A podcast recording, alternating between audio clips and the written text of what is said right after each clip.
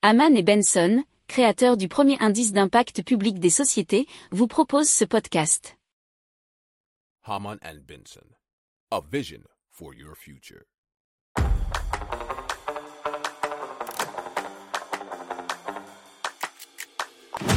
Économie, tech et innovation, hydrogène, énergie.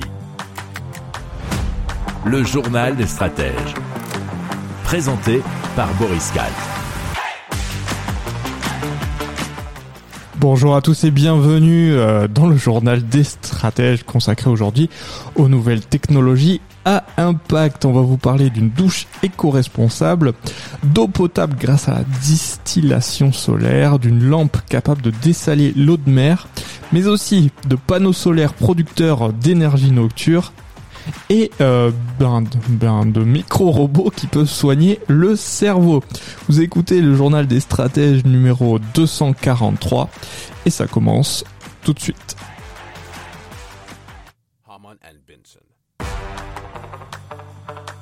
Le journal des stratèges.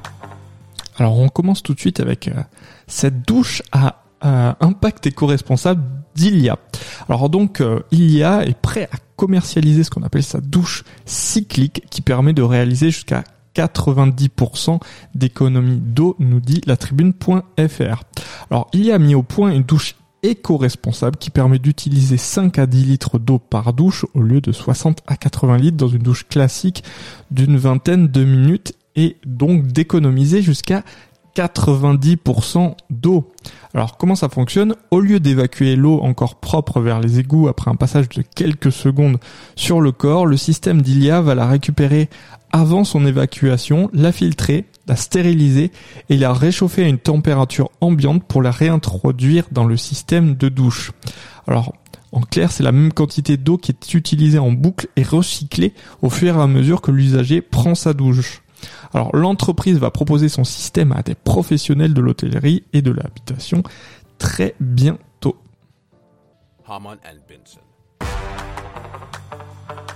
Le journal des stratèges. Alors on va vous parler euh, d'eau potable grâce à la distillation solaire. Alors c'est un système qui a été développé par l'entreprise Marine Tech et qui fonctionne de manière autonome sans émettre de CO2 et en reproduisant un phénomène naturel donc la distillation solaire selon euh, euronews.com. Alors comment ça fonctionne? On verse l'eau impropre à la consommation sur le plateau, à l'intérieur d'une sphère. Cette sphère est chauffée par les rayons du soleil et toutes les impuretés qui se trouvent dans l'eau se retrouvent piégées sur ce plateau, alors que l'eau pure ruisselle des parois vers la partie inférieure où l'on peut récupérer l'eau potable. Alors la sphère est dimensionnée euh, pour faire de l'eau pour 5 personnes puisqu'elle produit 10 litres par jour. Alors on sait que pour euh, chaque personne c'est environ 2 litres d'eau qui doivent être bu chaque jour. Alors le modèle pèse entre 80 et 100 kilos et cette sphère Helio coûte environ 5000 euros. Alors des sphères euh, isolées ou regroupées dans des fermes sont déjà présentes à Oman, Tahiti et bientôt à Madagascar. Si vous aimez cette revue de presse, vous pouvez euh, vous abonner gratuitement à notre newsletter qui s'appelle La lettre des stratèges, LLDS, qui relate, et cela gratuitement, hein, du lundi au vendredi, l'actualité économique, technologique, énergétique, mais aussi de l'hydrogène, et puis de tout ce qu'on trouvera super intéressant pour votre vie.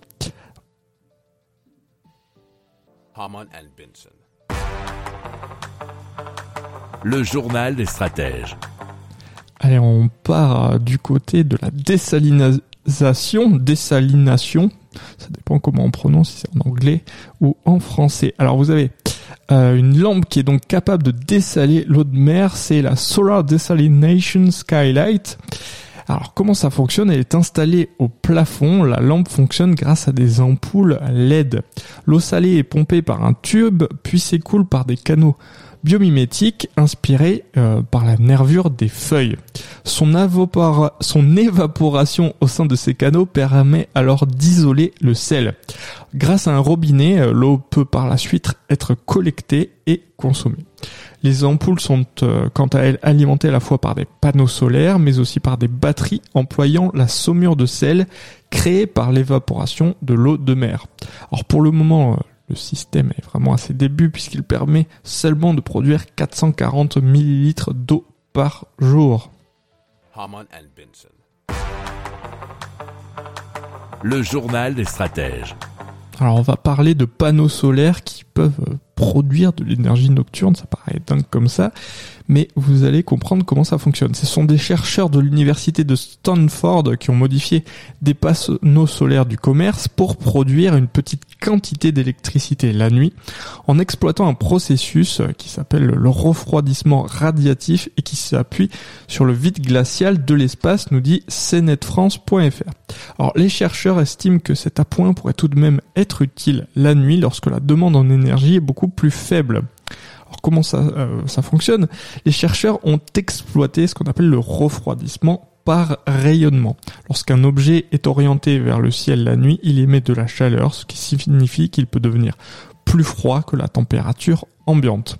Le panneau ainsi modifié par l'équipe de Stanford a généré 50 milliwatts par mètre carré durant la nuit. Euh, par mesure de comparaison, un panneau solaire commercial peut produire pendant la journée 200 watts et il faut savoir qu'un watt c'est égal à 1000 milliwatts et donc ça c'est par mètre carré. Alors cette technologie pourrait être bien sûr largement déployée et améliorée et il serait donc possible de produire davantage d'électricité en faisant évoluer ce système.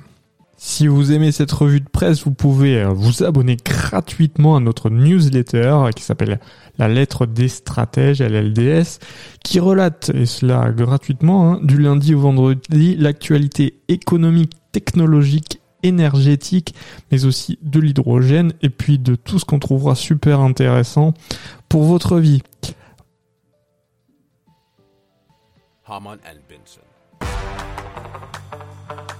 Le journal des stratèges. Allez, on change tout à fait de sujet. On parle de micro-robots qui soignent le cerveau. C'est grâce à Bionote Labs qui expérimente donc ces micro-robots injectables contrôlés à distance grâce à l'énergie magnétique. Alors le dispositif est facilement transportable et consomme 10 à 100 fois moins d'électricité qu'une IRM. Alors des bobines magnétiques sont placées à l'extérieur du crâne du patient et un ordinateur suffisent hein, à téléguider un micro-robot dans le cerveau, nous dit leséchos.fr. Alors Bionote Labs a déjà expérimenté ces robots euh, dans des laboratoires spécialisés sur des animaux, des moutons et des cochons notamment. Les données montrent que la technologie est sûre pour l'être humain, euh, selon un de ses fondateurs. Les robots injectables permettent d'atteindre des cibles autrement inaccessibles en suivant une trajectoire plus sûre, la plus sûre possible, nous dit-on. Alors l'autorisation de la FDA, c'est l'agence américaine des médicaments, d'expérimenter la méthode pour les patients souffrant du syndrome de Dandy Walker, mais aussi de Guillaume Malin, a été donnée et, euh, et donc ils vont commencer bien les essais. Euh, Bionote Labs est déjà en discussion avec des partenaires pour le traitement d'autres maladies touchant le cerveau comme Parkinson, l'épilepsie ou les AVC.